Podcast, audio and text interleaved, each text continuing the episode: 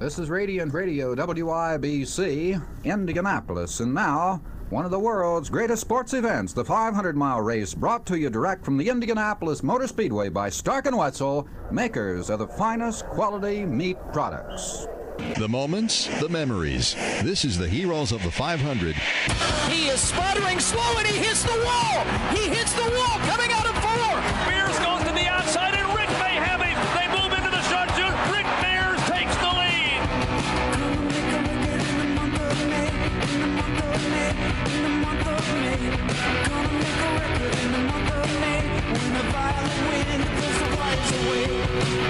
For 70 years, the Indianapolis Motor Speedway radio network has thrilled audiences around the world, bringing the excitement and pageantry of the world's greatest sporting event to every corner of the globe and creating a slogan that endures to this day.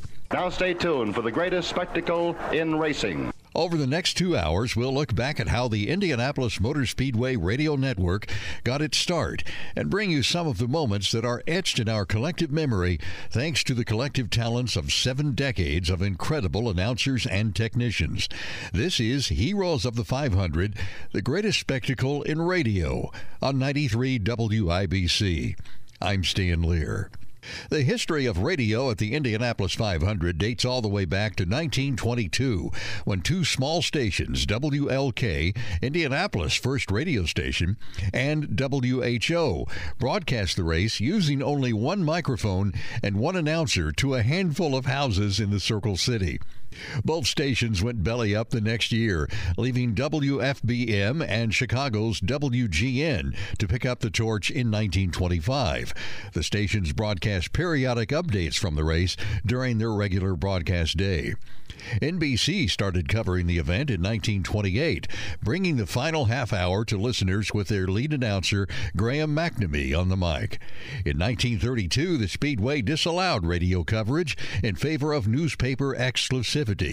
But by the end of the 1930s, NBC was back, this time with Charlie Lyon on the call. Lyon called the start and finish of the race. A portion of the 1939 race is the oldest known surviving radio coverage of the 500. Bob Swanson really bearing down and passing up Ted Horn. Number 15 is Rex Mays. Boy, the pace is hot and furious right at this point.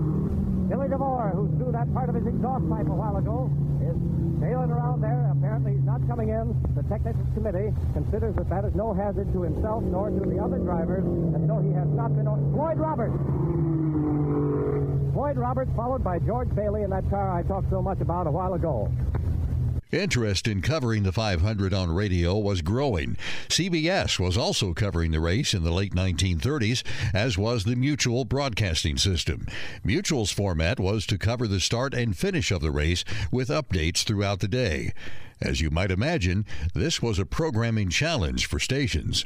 Because of the special broadcast that follows, Against the Storm, sponsored by the makers of Philip Morris cigarettes, will be heard one half hour from now over many of these stations. We acknowledge the courtesy of the sponsors in making this move, and we take you now to the Indianapolis Speedway. Right about the time that Against the Storm was being preempted by the race, Mutual was beefing up their coverage. Bill Slater, the voice of Paramount's newsreels, was Mutual's lead announcer for the 500, but he had additional help.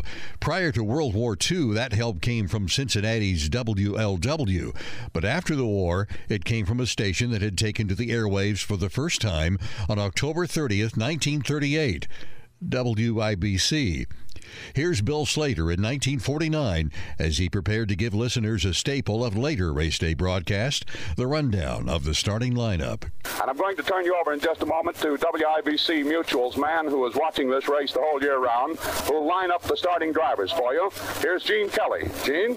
They'll line up in threes, inside out. Here we go. Duke Nalon, Sherman Oaks, California, driving the fastest car, the Novi Mobile Special. Rex Mays, Glendale, California, twin of the car car that I just mentioned. Jack McGrath, South Pasadena, California. Row two, Bill Holland, finished twice, twice in a row, 47 48, driving the same car. He's from Reading, Pennsylvania. Duane Carter of Santa Monica, California. George Connor driving the third of the Blue Crown Spark Plug Specials. It's the rear drive. Then comes Jimmy Jackson of Desert Hot Springs, California, in a car similar to the Blue Crowns. Then George Lynch from Detroit, Michigan, a former paratrooper who participated in 30 jumps during the war. Johnny Mantz, famed dirt track driver from Long Beach, California. And then the man to beat today, Mauri Rose, the oldest of the drivers at 43 from South Bend, Indiana. Hal Cole driving a car with the smallest engine in the race. Displacement of 220 cubic inches. Johnny Parsons, hottest dirt track driver the country over in the championship races. All-time record in the rear drive at 132.9. Myron Fohr from Milwaukee, Wisconsin. Mack Hellings driving the Don Lee car from Burbank, California. Duke Dinsmore from Dayton, Ohio. Joie Chitwood from Reading, Pennsylvania. Jackie Holmes from Indianapolis, Indiana. 22-year-old Bobby Sox favorite. Troy Ruttman, hot roadster driver from Ontario, California. Paul Russo from Hammond, Indiana, one of a team of two of the Tuffy Offies from Hammond, Indiana. Lee Wallard of Schenectady, New York, driving a Maserati this year. Jim Rathmann, a rookie driver from Los Angeles, California. Bill Sheffler, former pole vaulter from USC from Los Angeles, California. Sam Hanks from Glendale, California. Norm Houser, whose daddy was a famous mechanic for Tommy Milton, driving his first time today from Indianapolis, Indiana. Another rookie, George Fonder of Lansdale, Pennsylvania, driving the car that won the race in 1946. Then the bouncing Belgian, Charlie Van Acker from South Bend, Indiana. Johnny McDowell, who barely made it into the race today, and Bill will tell you about that later, from Los Angeles, California. Rookie Bayliss Levrett from Glendale, California, who turned in an amazing 129 in qualification. Then there's Bill Cantrell from Louisville, Kentucky, famed speedboat driver as well. Then there's Freddie Agabashian of Albany, California, and Emil Andres in the second of the two twin Tuffy Offies from Blue Island, Illinois, and finally Manuel Ayulo of Burbank, California. 33 cars averaging 128 and a half miles an hour. In addition to Gene Kelly, Mutual also had WIBC's Jim Shelton on what was described as the North Turn, and a young man from Indianapolis who had made his debut in 1948 on the South Turn. Here they go, and they're underway. There goes Nalon, and there goes McGrath. There goes Rex Mays. There they go on the first lap now into the South Turn. Come in, Sid Collins on the South Turn. And as we come around the south turn, directly in front of our broadcasting booth, right down the south straightaway, it's number 54, Duke Nalon, followed by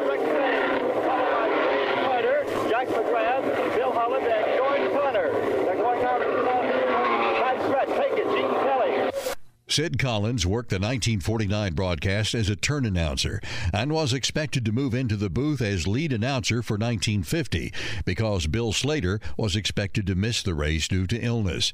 But Slater showed up unexpectedly, disappointing Collins, who was hoping for his big break. Slater, recognizing what had happened, allowed Collins to share the booth with him on race day as a co announcer. Now, here in the pagoda with me is Sid Collins, a top Midwestern sports broadcaster, and Sid's going to give you just a little bit of the lineup. He's going to give you the entire information as to the lineup of the 33 cars who have taken their places down on the track here now. Sid Collins, or do you want to bring in Jimmy Melton singing Back Home Again in Indiana? I think we better get a rundown of the cars right now, Bill. In addition to his duties in the booth, Collins got to interview the winner of the rain shortened race, Johnny Parsons, making sure to provide plenty of play by play of the victory lane activities. Johnny, seven other words, coast to coast, our mutual microphone. Barbara? Well, I'm awfully glad that we won the race, but as I said before, I'm sorry it rained. But that's about all I got to say. You're kind of tired after that race and after those kisses. Yes. Oh, I love the kisses. Oh, you want to try it again? Yeah. All right, let's have one for the microphone here, for the television cameras here, and our microphone coast to coast on mutual, shall we? Okay. All right, and there's Barbara Stanwyck over there. She's giving Wilbur a great big wink or two, and also several kisses for Johnny Parson. Now she has her arms around him now for the MGM movie cameras. But as Bill Slater signed off for 1950, big changes were about to come to the broadcast, and radio coverage of the 500 was about to go from broadcast to spectacle. Now, fans, stay tuned for the greatest spectacle in racing. This is Heroes of the 500, the greatest spectacle in radio.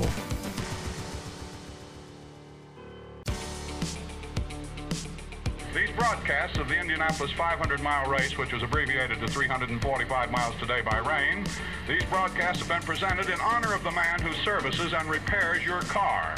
That expert, dependable mechanic, your doctor of motors. And the story of today's race has been brought to you by the makers and distributors of Perfect Circles, the most honored name in piston rings. Now, this is Bill Slater speaking to you finally from Indianapolis, reminding you that Johnny Parsons was the winner in, a, in an abbreviated 345 mile race. Bill Slater telling you goodbye from Indianapolis. This is the Mutual Broadcasting System.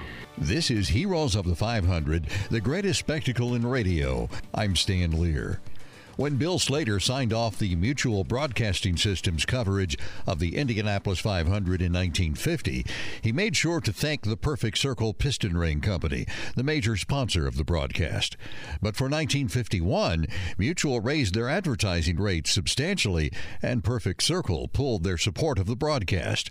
Without a major sponsor, Mutual decided to pull the plug on their national broadcast, and it looked like once again the race would not be carried on radio. But at the last minute, in early May of 1951, Speedway President Wilbur Shaw made a deal with WIBC to carry the race with Sid Collins as the anchor. WIBC followed Mutual's previous format of live coverage at the start and finish of the race with periodic updates throughout the event. Here is a rare excerpt of the finish of that race, which hasn't been heard on WIBC since it originally aired on May 30th, 1951. With Sid Collins in Victory Lane, Bill Fox, sports editor of the Indianapolis News, called the finish. But it looks like the checkered flag is going to be taken by car number 99 before Mike Nazaruk in car number 83, a rookie making his first appearance at Indianapolis, gets his white flag. Mr. Klein is peering up the track. 99. Here he comes. Lee Wallard, Rex Mays of the Indianapolis Motor Speedway, has taken the 35th 500 mile race in which all records were broken from 10 miles through 500. With the success of the last minute 1951 broadcast behind them, Speedway management decided to not take any chances for the following year by bringing the broadcast in house with the creation of the Indianapolis Motor Speedway Radio Network. For 1952, the Speedway launched the network using on air talent and technical support staff from WIBC, and once again following the established mutual format of live coverage at the start and finish with periodic updates during the race. The most exciting thing in all the races we have seen in the past seven years occurred. Bill Vukovich and Troy Ruttman in cars number 26 and 98 respectively were running neck and neck.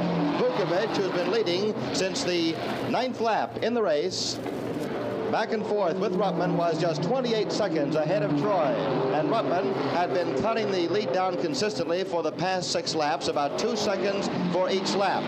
Uh, Vukovich had won $14,000 in lap prizes at $100 per lap, so you can see how often he was ahead of the field, with Ruttman winning $3,400 worth of lap prizes. But on the 192nd lap, Vukovich in car number 26 hit the southeast turn. The car spun, hit the wall. The driver, Bill Vukovich, walked away from the injury, from the accident uninjured and waved to the crowd in the stands.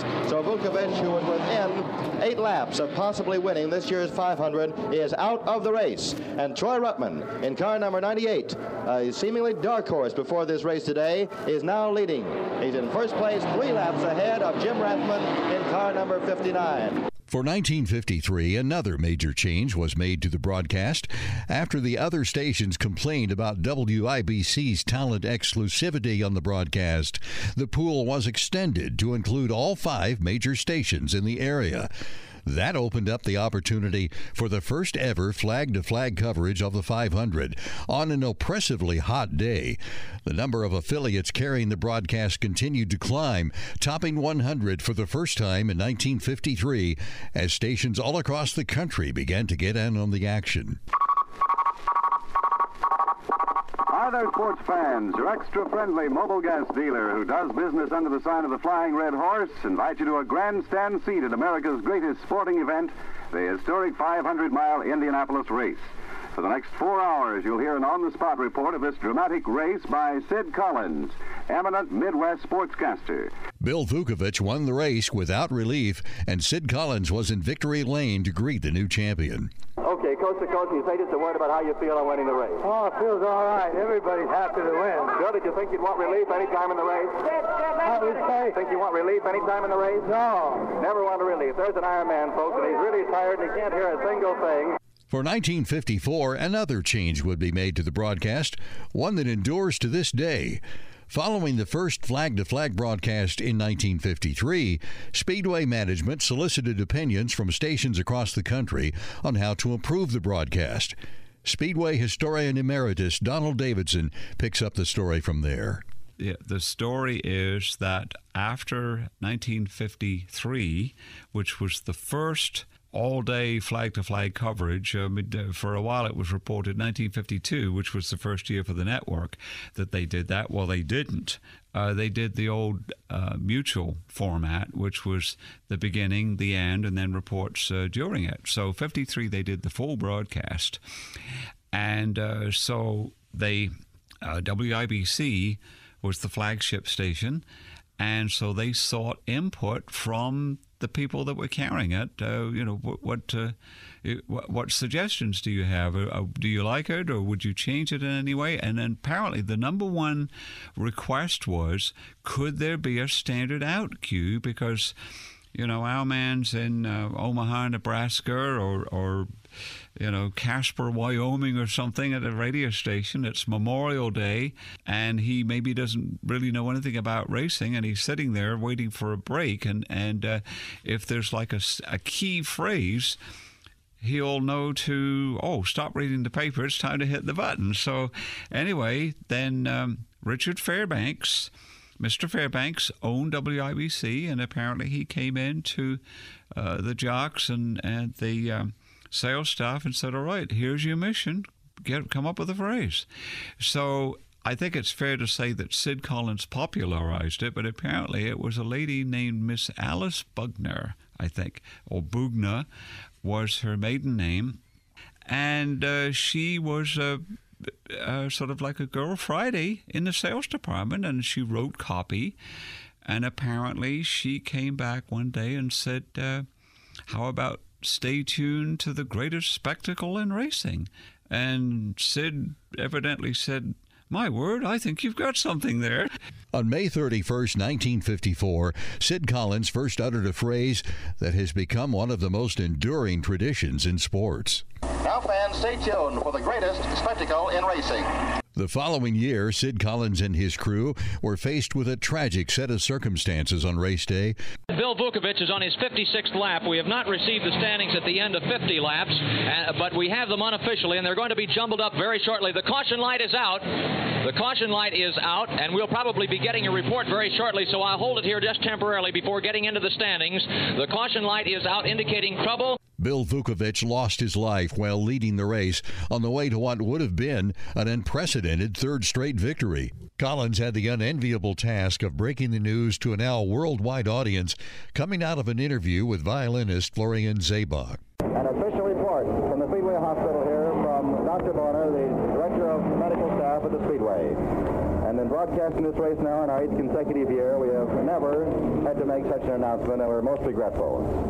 Bill Vukovich, three-time winner of the 500-mile race, almost, trying for his third consecutive today, trapped in his car in the backstretch, was injured fatally. Bill Vukovich has died as a result of injuries suffered on the backstretch in the accident reported to you earlier on this broadcast. Coming up next, another tragic accident leads to a poignant tribute. Eddie Sachs exits this earth in a race car. Knowing Eddie, I assume that's the way he would have wanted it. This is Heroes of the 500, the greatest spectacle in radio.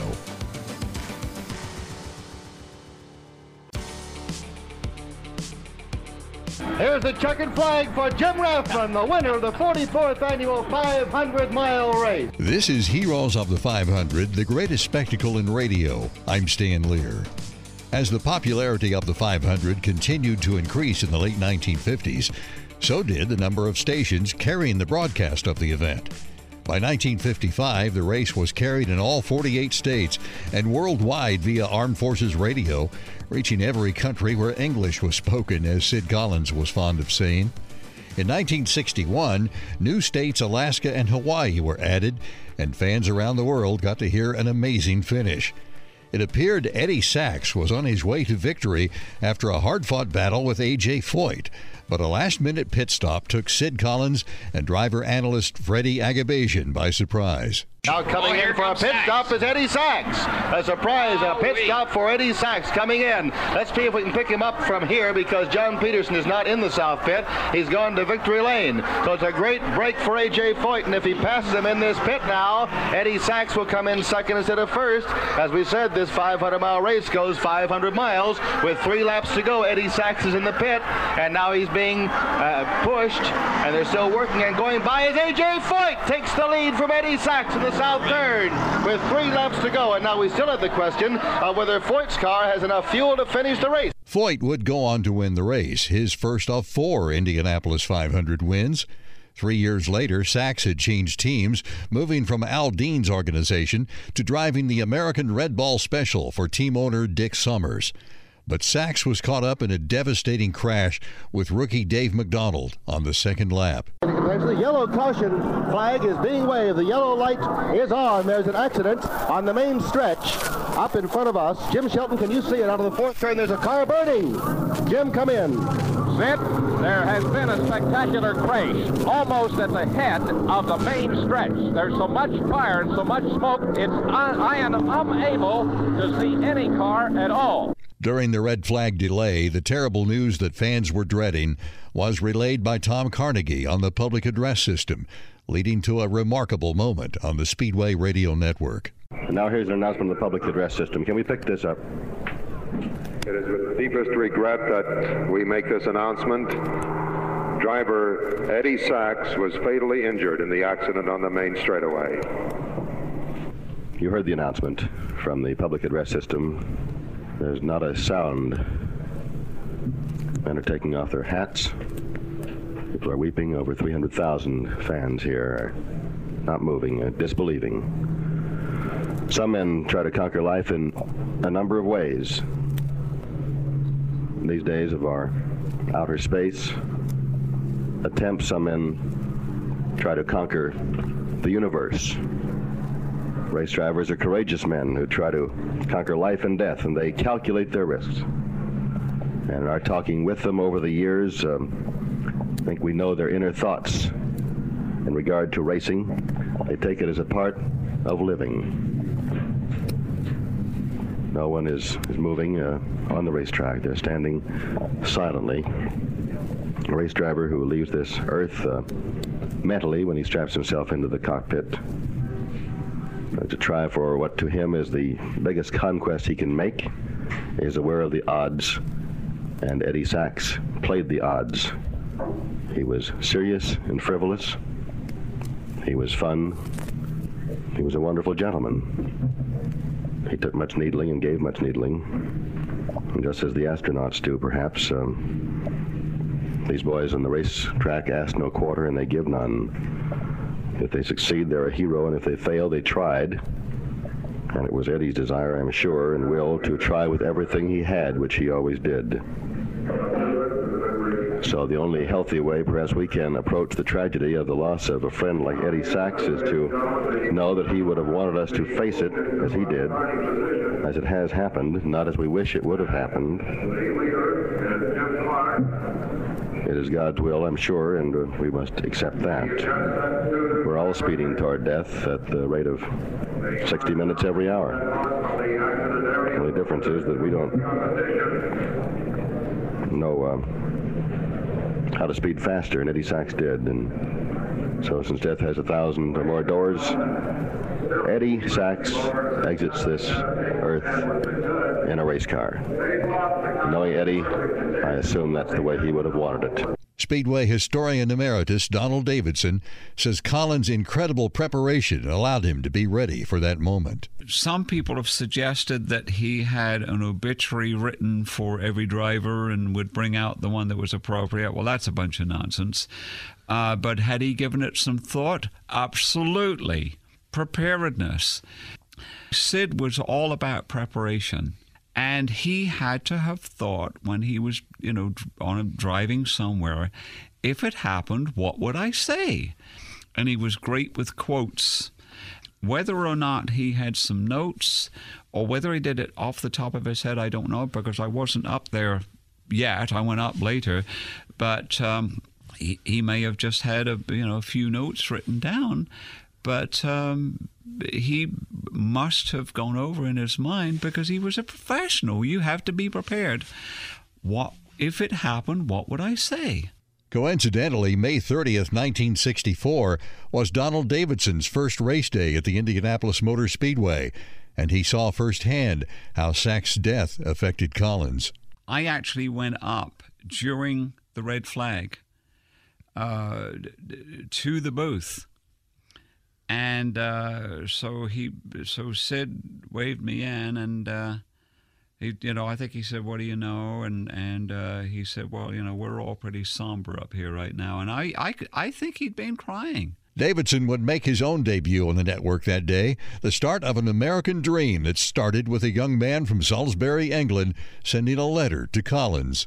Well, it's been marvellous the way I've been uh, received. I didn't expect this at all. When I arrived here, I was quite prepared to uh, speak to maybe two mechanics and a driver, and I would have been happy. But, but everyone has been just marvellous. It's, uh, I've really had a wonderful time. And we invite you to be on this broadcast because we are heard through Armed Forces Radio Service in London. That's where you have been listening to us over these years. That's right.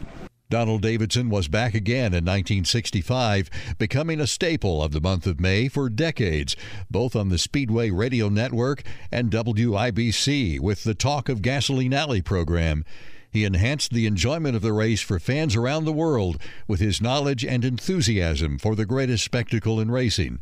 But Davidson is always quick to credit Collins for helping him get his start. Uh, I came back the next year, and then I was uh, part of the, uh, the the Day broadcast, and I had emigrated. I got a job with the United States Auto Club, and then the following year, I did a, a, a, very short program, which was the forerunner of what became the Talk of Gasoline Alley. So I owe Sid Collins a, a huge deal of gratitude. And in fact, uh, Henry Banks, who hired me at USAC, and Sid, I think of the people outside of my family, those are the two people to whom I owe the most. And so, uh, and I, I didn't think to do this until fairly recent years, but now, at least once on race day, I try to sleep, slip in. Thank you, Sid. Sid Collins' Indianapolis 500 broadcast were much different than the play by play heavy coverage that we are used to today, and he always had time for guests in the booth. Dozens of celebrities were interviewed by the voice of the 500 over the years, such as the time that Cesar Romero, the Joker from TV's Batman, dropped by in 1966. It's terrible to see a thing like this happen, to, to have them get out of the race even before the thing actually hardly got started. Well, that's the way they feel about it. This is their life they worked for, and this is the big one, you know, today, and not even have a chance to compete is, is very frustrating indeed. Well, I can understand that. Well, it's a, it's a shame. It's a, it's a, and it's a kind of put, for me, it's put sort of a damper on it. I don't know. well, we'll do that. I think once but, they start again, of course, you won't see the 33 car field, but you'll see uh, an abbreviated field, and I hope a good race, Cesar. Well, I hope so, too. But it's, it's been a wonderful experience. I'm delighted to have Thank been you. here. Thank you for coming Thank by. you, Sid. I'd like to give you a gold-filled Zippo lighter as a guest of the network here Oh, for being on the program. much. You're very welcome. Thank you, Sid. Have a nice time. Interviews with the drivers that had dropped out of the race were also a staple of the Speedway Radio Network coverage, although sometimes those asking the questions may have gotten more candor in the responses than expected. Now to the center pit again, and here's Luke Walton. And Sid, I have Jochen Rindt here in the center pit. Jochen, you've been having some difficulty here for about the last half hour in the car. What was the matter? Uh, I think I lost the piston ring first, and then the motor hose blew up. And I lost all the water. But didn't make, matter because the engine didn't have any power anyway. This is your first time to race in the 500. What do you think of it? Not much. Plan on coming back? No. Not coming back. Thank you very much. Now back to the tower and Sid. Luke, his comment doesn't surprise us. Len and I were talking about this before. Jochen, been quoted all month, is not enjoying this race here. And this happens sometimes. After all, there are some racetracks that some people take to and some they don't. Even some of our championship drivers in America had certain tracks they didn't like. And for some reason, Jochen from Vienna has not enjoyed his stay here and didn't fare very well, but we hope he does come back. Coming up next, the voice of the 500 is silenced. And he said, um, I guess you heard about Sid. And I said, No, what about Sid? And he said, Well, he died this morning. And um, This is Heroes of the 500, the greatest spectacle in radio.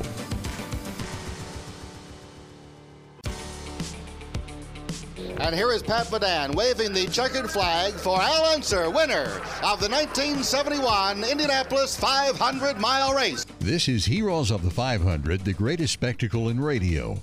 I'm Stan Lear. As speeds increased, so did the number of stations carrying the Indianapolis 500 on radio. Sid Collins and his incredible team of broadcasters and technicians were bringing the excitement of the world's greatest sporting event around the world. But in 1973, the Speedway Radio Network was put to the test as never before, covering the disastrous month of May that ended up with two drivers and a pit crewman losing their lives. The race was held over three days, and the radio network was on the air for nearly nine hours. At one point, after Swede Savage's terrible accident on the third day, a crash which would tragically lead to his death in July, and the subsequent death of one of Patrick Racing's crew members, who was struck and killed by a fire truck racing to the scene of Savage's crash, Sid Collins had clearly seen enough. Well, this has been uh, one of the most uh, disastrous months of May all the way around. And for you stations on our worldwide radio network, all we can tell you is to monitor your lines in your control rooms. We'll be talking with you, monitor the lines in the control rooms. We'll give you adequate warning of our return to the air. We have no idea whether this will be 15 minutes, one hour, or July.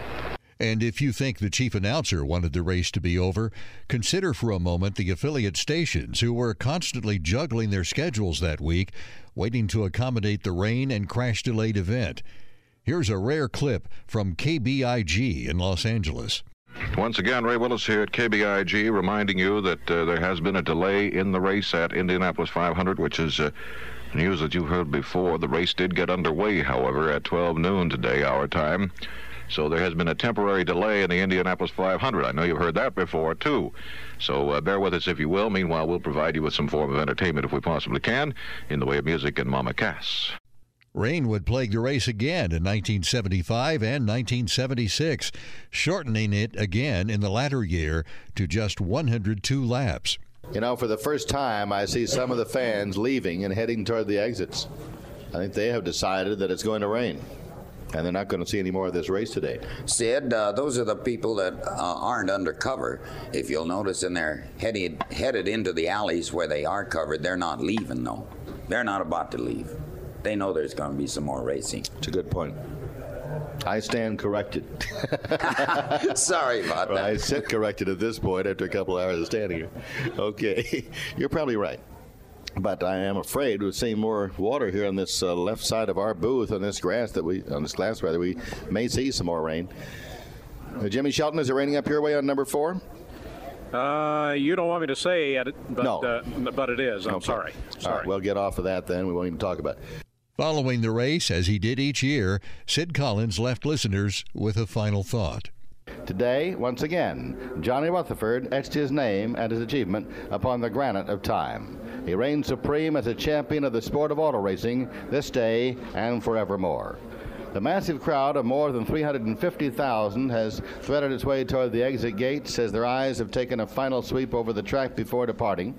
For some, this has been a once in a lifetime experience. Others will come back, but in every case, it's always difficult to relinquish one's grasp on the pulsating emotion that is the 500.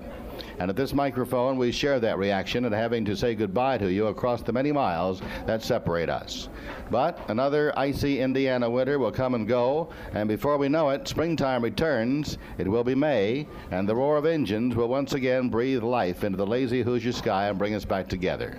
And God willing, I'll be here to greet you for this annual reunion through our mutual love of auto racing and the Indianapolis 500.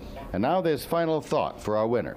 Enthusiasm with wisdom will carry a man further than any amount of intellect without it. The men who have most powerfully influenced the world have not been so much men of genius as they have been men of strong conviction with an enduring capacity for work, coupled with enthusiasm and determination. Johnny Rutherford showed these qualities today in becoming victorious over the Indianapolis 500.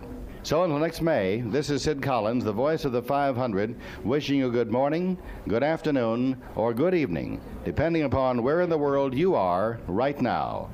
We're here at the Indianapolis Motor Speedway at the crossroads of America. Goodbye. What wasn't known at the time was it truly was goodbye. Sid Collins hadn't been feeling well for quite a while, and in April 1977, he traveled to the Mayo Clinic in Minnesota to try and get a diagnosis. While there, he learned he had ALS, also known as Lou Gehrig's disease. His friends were immediately concerned when Collins returned from Minnesota due to their friend's pain and despair. Speedway historian emeritus Donald Davidson. Oh, it, it's it's sort of personal, but he said um, I, I, the the last time I saw him, I had called up, and he didn't want to see me. And I said, "Well, we're really concerned about you." And I talked to him for a few minutes, and he said, "I don't want to see anybody right now." And within two, three, four minutes, he said, uh, "Do you know where such and such a thing is on on uh, uh, Keystone Avenue? meet me there in 20 minutes." So I went over, and he he had not shaved, which was a real surprise. But he was all dressed up, and he, clearly he'd been crying. And uh, so. I, I noted that. I said, but Sid, you know, you know, you took the trouble to put on a tie. And he said, Well, that's me. And he said, That's how I'll always be. And, and I think he just couldn't bear the thought of not being able to care for himself and that people would have to dress him and wash him and all that kind of stuff. And uh, it, it's, it, it, I don't know, it's sort of something probably you really shouldn't talk about because he was a, a very public person, but also very private. And uh, he was big about the image and referred to himself in third person a lot. And uh, and so, you know, all these years later, I guess it's okay to talk about it, but I wouldn't have done it at the time.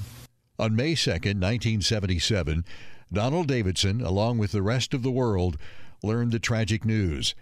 Sid Collins had taken his own life. I remember specifically, I got a call. Uh, it was the day before the track opened. May the 2nd, uh, and I got a call from Jed Duval, and uh, he said at, at WIBC, and it probably was about 10:30 or something like that. And he said, um, "I guess you heard about Sid." And I said, "No. What about Sid?" And he said, "Well, he died this morning." And um, I, I don't know that I was surprised because uh, he we, we knew he was very despondent over his condition and what his future might be. And uh, some of us had spent time with him, and uh, I had just a few days before that. And he was pretty distraught, but you thought that he would pull through it. The man who would succeed Sid Collins is the voice of the 500, Paul Page. Sid was an incredible man. He was an absolute perfectionist, uh, which is why he was so successful. There were, was no detail left undone in Sid's life. Sid was never married. and He was married to the Speedway, married to broadcasting, and he dedicated himself totally to that. And I think that uh, that that dedication, almost more than anything else, shines through when I think of Sid. Sid Collins was 54 years old he remains one of the most beloved figures in the history of the world's greatest racecourse. His enduring legacy turning the broadcast of the Indianapolis 500 into the greatest spectacle in racing. Coming up next, a new generation of voices picks up the torch. Stay tuned for the greatest spectacle in racing. This is Heroes of the 500, the greatest spectacle in radio that checkered flags.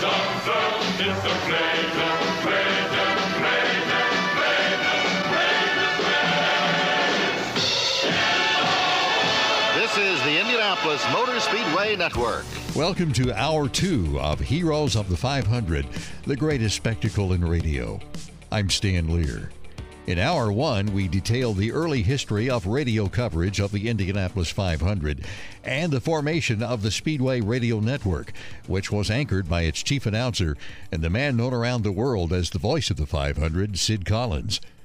But just one day before the track opened in 1977, Sid Collins, despondent over his diagnosis that he had ALS, sadly took his life. The loss of their leader hit the Speedway Radio Network team hard, especially Paul Page, who had become Collins' hand picked successor, despite only recently joining the team. I was working at WIBC and uh, in the news department, and uh, he was my mentor. Uh, he started several years. Well, he brought me onto the network in 1974. And in 75 and 76, he spent a lot of time with me, both uh, here at the radio station, but also at uh, at the track when we were doing reports and qualifying days uh, grooming me, teaching me how to interview, hopefully how to call a race, what things were important, how you put things together. And so, yeah, he set me up for this, and it was his uh, specific request that I be the su- successor. Page knew he would succeed Collins as voice of the 500, but he thought he had more time to learn from his mentor. He never expected to have to move into the role so soon. No, Sid was a young man, and I thought that I was probably going to be his understudy for 10 or 12 years at least. He was in his 50s, so he had plenty of time to spend. And unfortunately, he was overtaken by amyotrophic lateral sclerosis, the Lou Gehrig's disease, and uh, that took his life. With Page now in the anchor chair, the team worked on covering the historic 1977 Indianapolis 500. Tom Sneva had become the first driver to break the 200 mile per hour barrier in qualifications. And Janet Guthrie made history as the first female driver to qualify for the Indianapolis 500. But Collins was on everyone's mind as his longtime friend and co-worker at both WIBC and the Speedway Radio Network, Jim Shelton, opened the 1977 broadcast on May 29th. Sid Collins, the voice of the 500 for almost 30 years, is not here with us today. But I'm sure in spirit he is cheering for all this broadcast crew. He was that type of man. Today in spirit, he has the safety of all these fine drivers in mind. He was that type of man. Through the many years here at the 500, Sid was an advisor, brother, father, and counselor for drivers, mechanics, and all of us on the broadcast crew.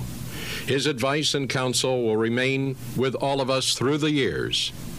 His ability as a fine broadcaster will remain with you listeners for a long time.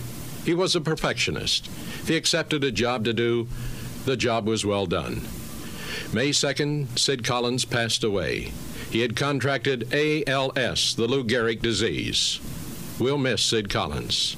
He was our friend, but he was a friend of yours too.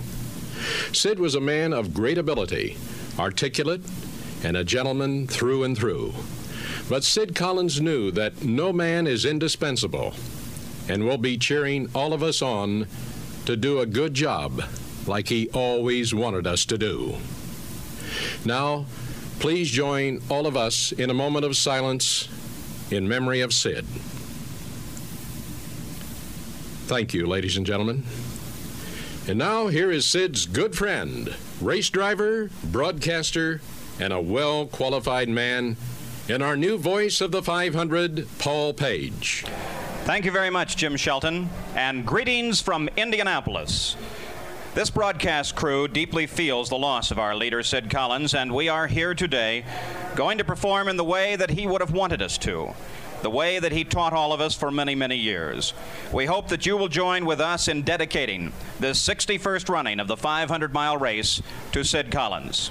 It's May 29th, 1977. This is race day at Indianapolis. One of the first things that Paul Page changed when he took over the anchor chair was the way the race itself was called. Collins acted more as a host or master of ceremonies, having his team report events that had occurred. Page changed the broadcast to what we know today play by play of events as they happened. it was it was both technology and the times. Uh, Sid was working with a system and a process that was developed starting back in 1952, and uh, at one time, you have to you have to put this into context. At one time, it was difficult just to get an announcer's cable out from one of the turns to master control. And the technology alone in 1952 and the 50s required contributions from every radio station in town. There was no satellite. It was AT&T long lines. It was all manually done, and in fact, they were hooking stations on the morning of the race. Well, now we have satellite. We have this improving technology. We didn't have satellite in 77 when I took over, but we had technology that allowed us to move out of the, the system, which was the turn reporter called the producer and said, I have an accident here. The producer, Jack Morrow, then wrote turn one accident on a card and handed it to Sid. Sid would say, we see the yellow flag out, we're going out, and it was all past tense. I instead uh, developed a system where each announcer could talk directly into my right ear off the air. And by the same token, I had a button that I could push and I could talk to all the announcers at once. And that system put us in real time. And I just wanted to do it because the race was now moving so fast. Uh, there were a number of things that I felt I had to address to bring it into that real time mode, and I thought it was important to do. So the chase is on, but Gordon Johncock has pulled over to the left side of the straightaway. He appears to be slowing. He has cut his car in off of the apron at the south end of the main straightaway away. A.J. Foyt is now our leader. There is apparently something wrong in Gordon Johncock's car. We see the. Um, we see Gordon Johncock climbing out of his machine at the moment on the grass that used to be Victory Lane here at Indianapolis. It is not Victory Lane for Gordon Johncock. The Speedway Radio Network had an incredible race to cover in 1977. Gordon Johncock led 129 laps before being sidelined with a broken crankshaft less than 20 laps from the finish. That set up an historic finish for one of the all time greats of the Speedway. And now to call the checkered flag, our chief announcer, who did call a great race today, Paul Page. AJ Foyt down the main straightaway. The checkered flag is out. AJ's hand in the air. He is the winner. AJ Foyt at Indianapolis has won his fourth 500 mile race. For Page, the 1977 Indianapolis 500 was a draining but rewarding experience. The story laid out perfectly for me and made made the whole concept because Sid you know, took his life in early May and made the whole whole job, which was a heavy a heavy heavy burden at that time, made it so much easier because there was something to talk about. There were beautiful stories to be played, and then at the end of the race, and we were in the old master control tower, and they used to pull the winner right up at the base of that, up on a platform, and so AJ Foyt's looking right up at me. I'm looking down on one of the greatest drivers that ever lived making history, his fourth win, the first time anybody won four Indy 500s. And just, I mean, the whole thing it, it, was it was wonderful. It was an incredible experience and a tremendous relief that at least I got that one done. Who knows what the future is, but this one worked out pretty well because they gave me the clay. And he took lessons learned from his mentor Sid Collins on that classic call of Foyt's victory, as he told our Mike Thompson you've talked, I know, so many times about how much the Indianapolis Motor Speedway means to you, and you can hear it in your voice when AJ comes across the line for that fourth win. AJ Foyt at Indianapolis. It wasn't AJ Foyt wins the race; it was Indianapolis, and you really brought that home that day. Well, it it's actually a combination. Uh, yeah, I was very emotional that it was AJ, and when it hit on me that he was the potential winner, and I realized we had a four-time winner coming up here. That all was overwhelming me, but also something that that Sid taught, which is don't go to the obvious. Don't if play your tapes back, and if you find out that every year you've said the same thing on a winner, then you've done it wrong. And so I was very conscious of that, and I've been conscious of those kind of lessons ever since. Coming up next, Paul Page and his incredible crew of broadcasters call a finish for the ages.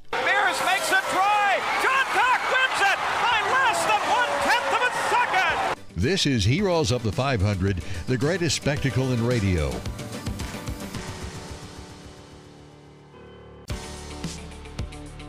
Number four, the Pennzoil Chaparral, his hand in the air. Johnny Rutherford wins the 1980 Indianapolis 500 mile race. This is Heroes of the 500, the greatest spectacle in radio.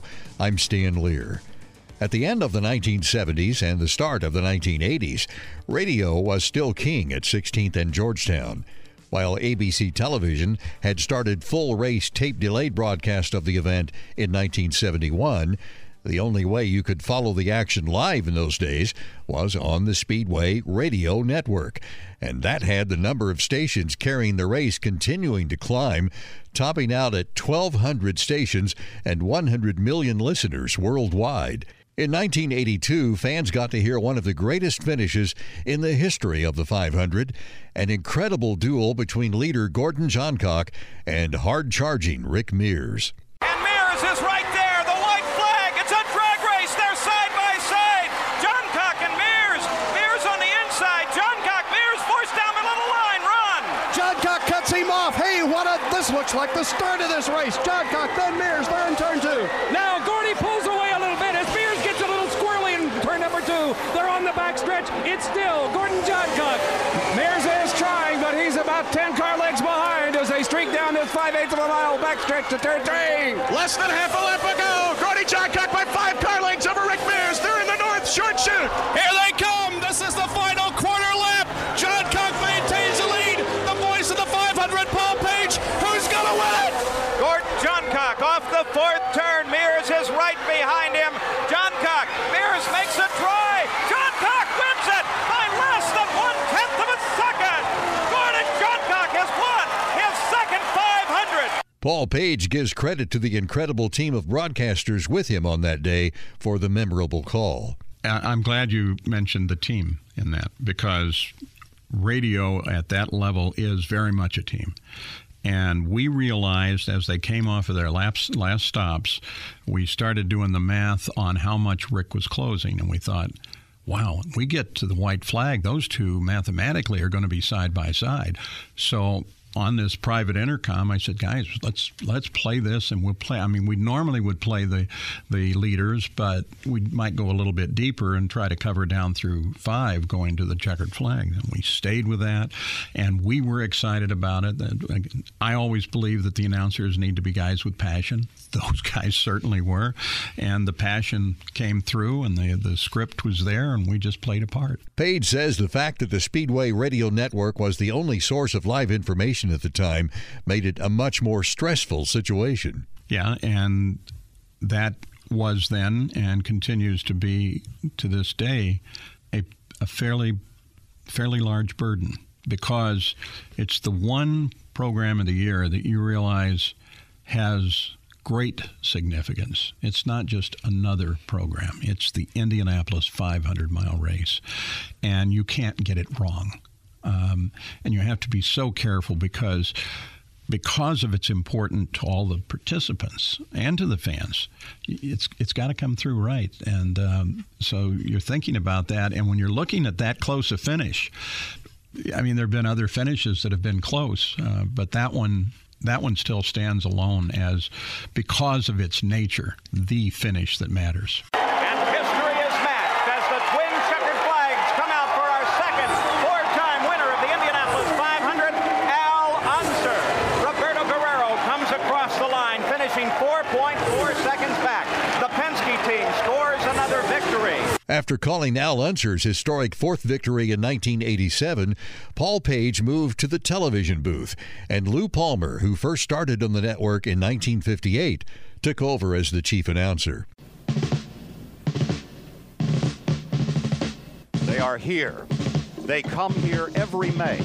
They will be one hour from now at the center of the auto racing universe. They have come 71 times before and written history at this, the greatest race course in the world.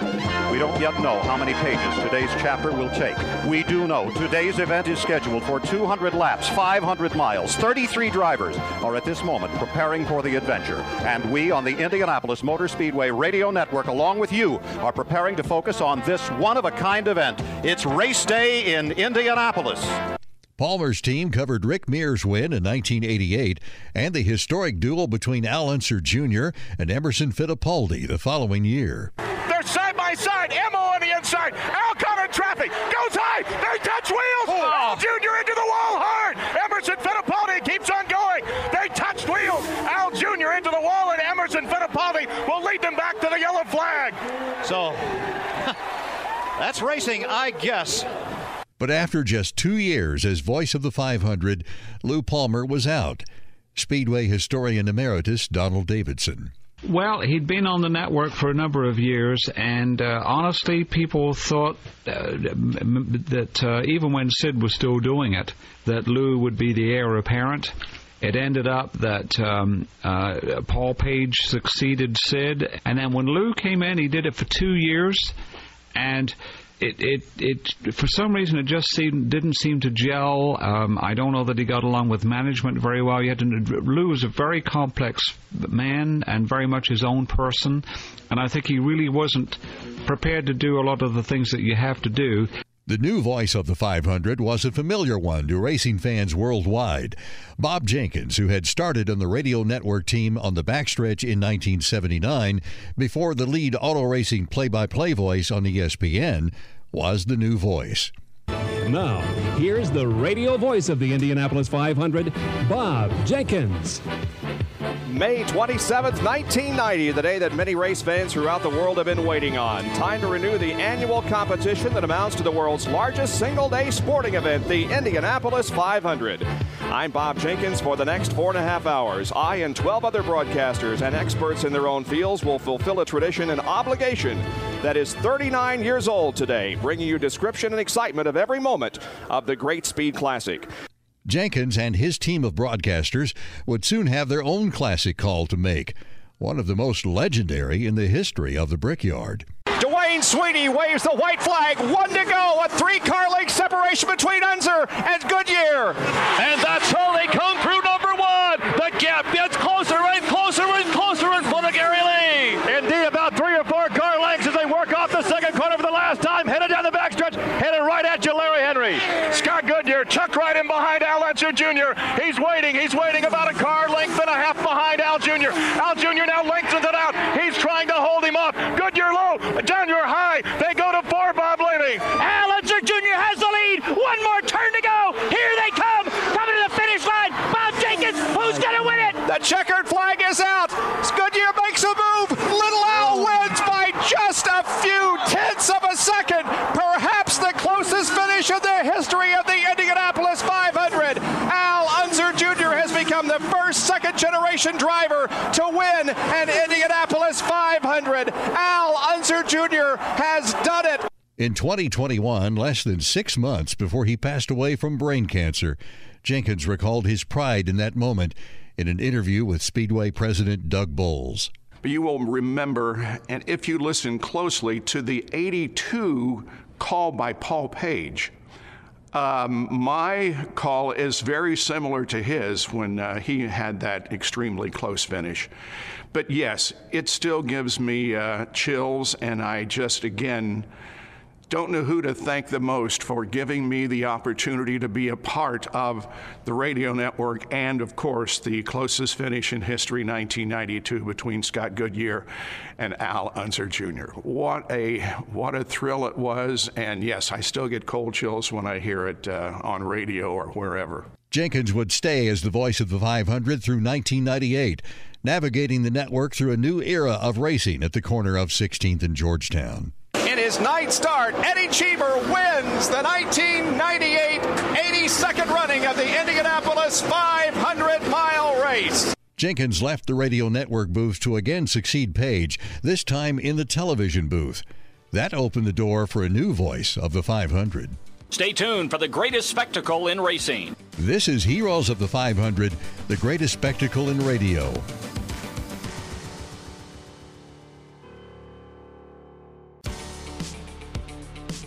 And the green flag is being waved. The white and green flags are showing. The race is on. My the race is on. Jerry Baker. What a shocker this is. This is Heroes of the 500, the greatest spectacle in radio. I'm Stan Lear. For 1999, there was a new voice of the 500. Now, here's your host, Mike King. Race day in Indianapolis, and oh, what a day it promises to be across the state, across the country, across the world. Good morning, good afternoon, and good evening, wherever you might be. We have a glorious day for racing. Clear blue skies, sunshine, and temperatures in the middle 70s. Mike King had started with the Speedway Radio Network as a pit reporter in 1995 and worked his way into the play by play role for all of the new Indy Racing League events, with the exception of the Indianapolis 500, until Bob Jenkins departed the chief announcer's chair. King and his crew immediately had a dramatic finish in his debut race, wondering if Robby Gordon would be able to stretch his fuel to the finish line. Gordon with the lead. Slower traffic. Kenny Brack. Now Gordon's pulling in. He's pulling in. Kenny Brack has got it. Robby Gordon, we didn't think he could make it. Kenny Brack has picked up the lead now with one lap remaining. Over the next few years, King and his team would call Juan Pablo Montoya's dominant rookie victory, as well as two straight wins by Helio Castroneves, as well as the Dan and Danica duel in 2005 but it was perhaps the 2006 race that was the finest hour for King's radio network team. Michael Andretti had come out of retirement to race with his son Marco, who had a chance to become the youngest winner of the Indianapolis 500 at 19 years of age. But neither Andretti would take home the Borg Warner Trophy after one of the most incredible finishes the Brickyard has ever seen. Three laps remain for Michael Andretti. Seven and a half miles to realize the dream. Here goes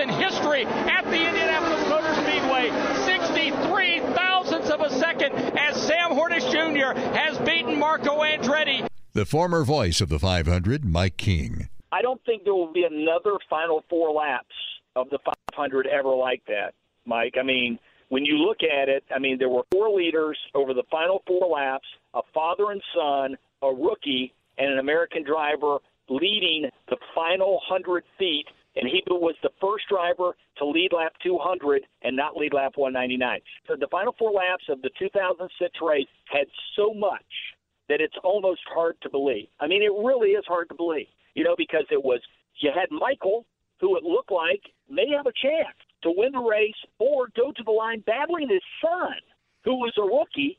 So here you got Michael and Marco Andretti, but oh yeah, throw Bryan Herta into the mix because he's going to have to block a little bit to give his teammates an opportunity to get out in front. And then Sam, who basically gets run uh, into the dirt in front of Mark Jaynes down there in turn three, finds a way to gather it up and and comes back to win the race. I mean, it was amazing. Five years later, Mike King and his crew had another incredible finish to call with another rookie less than a lap from victory. Here he comes, the National Guard machine with J.R. Hildebrand down along the white line.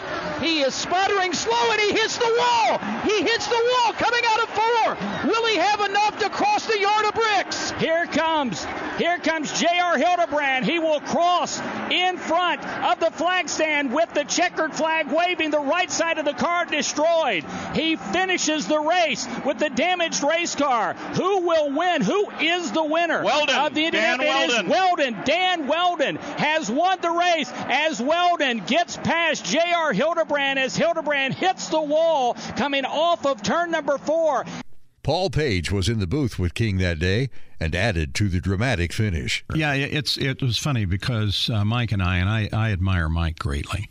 Mike and I had talked that day about handling the last laps at Indy, and we were both making the point that you need to be very aware in your own mind, not just on a scoring monitor, stuff which is things, of course, we didn't have in the beginning.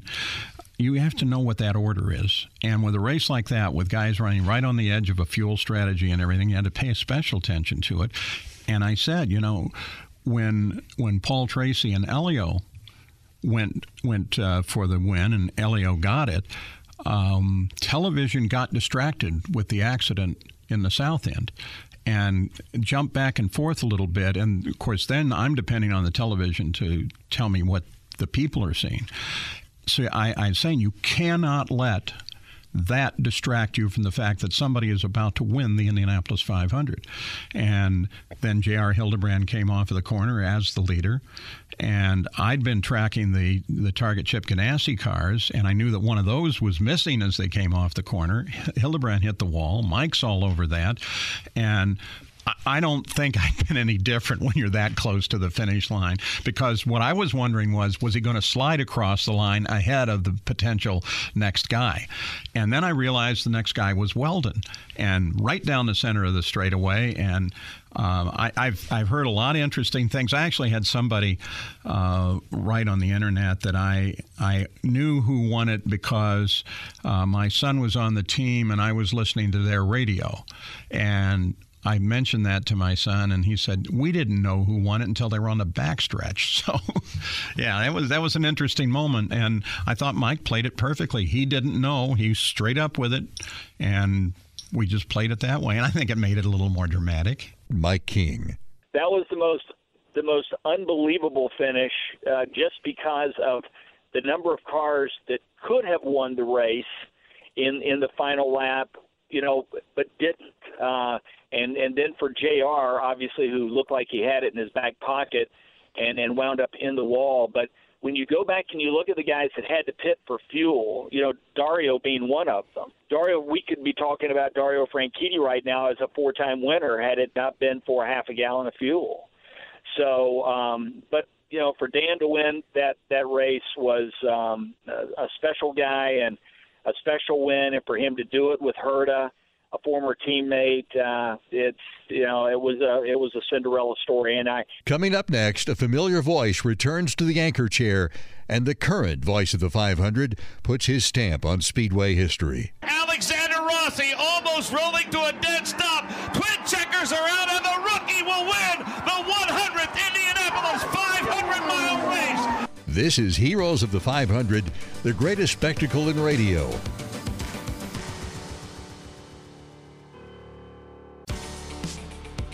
The white flag is out. Takuma Sato, the Rahal Letterman Lanigan driver, now pulling up on the leader.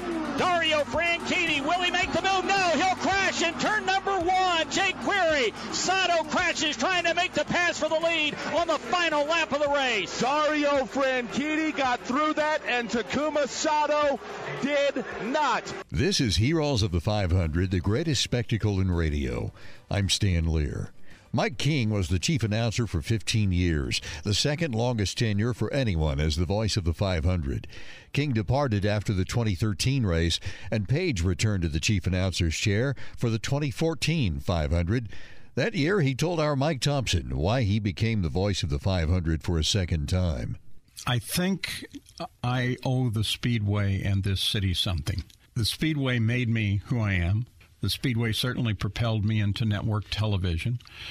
And so I look at the Speedway right now and I say, I need to do anything I can to help the Speedway. Now, I don't know how much being the radio guy does for that, but it's certainly my intent to give them the best possible shows they can and maybe enliven the audience more so that we begin to see more and more people come to the Speedway. Montoya with power right behind him. Power tries for a move. Montoya is going to win the 99th running of the Indianapolis 500 mile race. After two years, Page stepped down for the second time as the chief announcer, making way for a new voice to take over. The pride of Monrovia, Indiana, Mark Jaynes you know, grew up a mile from uh, from Gary Bettenhausen. Um, got interested in broadcasting at a very early age, and used to sit in my living room floor with a realistic cassette recorder and make up mock Indy 500s and driver interviews and things of that nature. And uh, an incredible series of twists and turns uh, uh landed me here. Jaynes took over just prior to the historic 100th running of the 500, and he knew at the time he had big shoes to fill you know, when you look at the history of the radio network, there are chapters. There, there's Sid's chapter, uh, Lou's chapter, Paul's chapter, Bob and Mike's. Uh, you know, this this will be my chapter in terms of the anchor.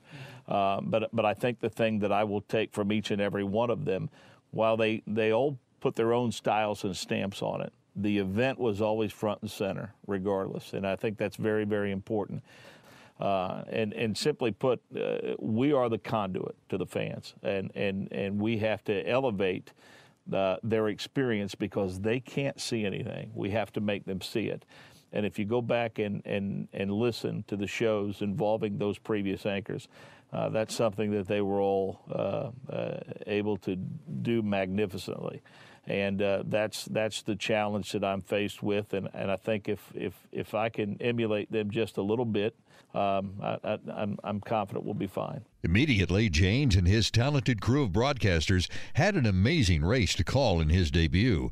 It was already an historic day with the Speedway celebrating the 100th running of the event, but a rookie would steal the show at the end. Alexander Rossi almost rolling to a dead stop. Twin checkers are out, and the rookie will win the 100th Indianapolis 500 mile race. Since Rossi's victory in 2016, Mark Jaynes and his team have called some incredible races, including the first 500 ever held in front of no spectators in 2020 due to the COVID 19 pandemic. The 2020 NTT IndyCar season was about to begin when a worldwide pandemic arrived and disrupted every aspect of our lives, even the Indianapolis 500. Penske Entertainment, the NTT IndyCar Series, and the Indianapolis Motor Speedway worked tirelessly with local, state, and federal officials to schedule and reschedule. For a while, it looked as though a percentage of fans would be allowed to attend the 104th running of the Indianapolis 500. But just a couple of weeks ago, it was decided to do what's been a hallmark of the series and the Indianapolis Motor Speedway put safety first. For the first time ever, the Indianapolis 500 mile race will be contested without fans in attendance. This is Mark Jaynes, proud for the fifth time to serve as the chief announcer of the Indianapolis Motor Speedway Radio Network. Over the next few hours, the talented team we've assembled offer a unified pledge to make you, the fan, feel as though you are indeed here. We'll transport you from your boats, cars, backyards, and living rooms, wherever in the world you may be, to this, the world's greatest race course, the Indianapolis Motor Speedway. Like Roger Penske, it is a responsibility we don't take lightly. And in 2021, Jaynes brought Elio Castroneves home as the Brazilian superstar etched his name into the record books with his record tying fourth Indianapolis 500 victory. Off turn four for the final time.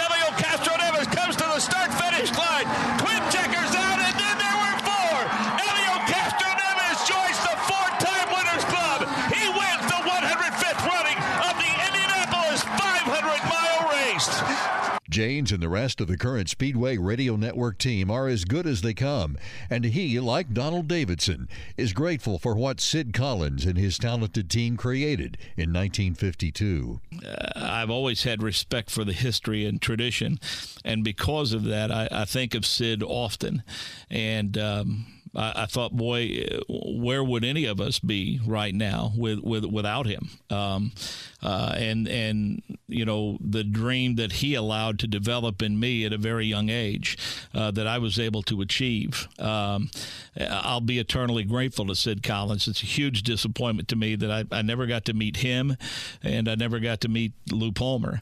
Uh, but I, I did meet the late Ron Carroll and, and the late Doug Zink. Um, Gary Lee took me from a broadcaster to a motorsports broadcaster. Uh, Darrell Weibel, and, and the list goes on and on. Chuck Marlowe, Howdy Bell, all of those guys who worked with Sid, and the guys we have now like Paul and Bake and, and, and people like that.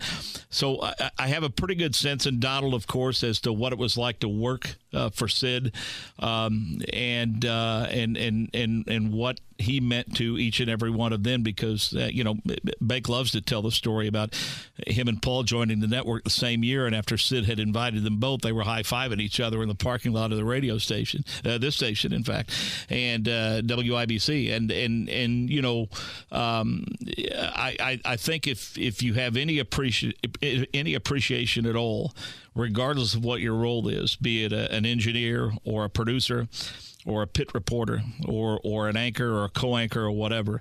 Uh, I, I, I think if your thoughts don't tend to don't tend to turn to Sid Collins a, a few times throughout the course of the year, um, then then I don't know that this is a, a, a place that you ever you get to to begin with. Thank you for joining us for Heroes of the 500, the greatest spectacle in radio. I'm Stan Lear. As we leave you, here is the way Sid Collins signed off the 1975 Indianapolis 500 broadcast on the Speedway Radio Network. My sincere thanks to all the voices of the 500 all over these grounds to Ron Carroll, Howdy Bell, Jerry Baker, Doug Zink, Jim Shelton, Paul Page, Chuck Marlowe, Luke Walton, Lou Palmer, Bob Forbes, John DeCamp, Donald Davidson, and Freddie Agabashian. With us today through the cooperation of the PR department of the Champion Spark Plug Company and their Highway Safety Program. Our scores were Bill Fleetemeyer and Bill Lamb. Statistics by Ted and Dan Harding. Help from Dick Sauer, Ray Paschke, John Fugate, Al Blemker, Bob Laycock, and Bill York. This broadcast origination from the Master Control Tower. And now, this final thought for our winner. Great occasions do not make heroes or cowards. They simply unveil them to the eyes of men. Silently and imperceptibly, as we wake or as we sleep, we grow strong or weak. And at last, some crisis shows us what we have become. Bobby Unser showed us today what dedication and enthusiasm and desire and hard work can do. And those of you who may need bolstering in your wish to succeed in your lives might take a page from his book and enrich yourself as well. This is more than just an automobile race to me. It's a proving ground for principles of a man's character and life.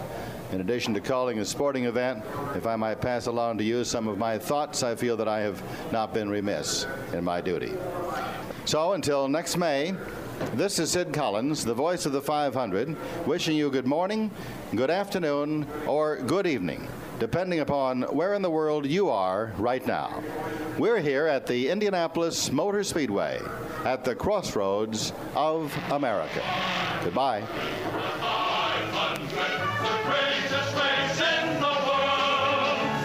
This is the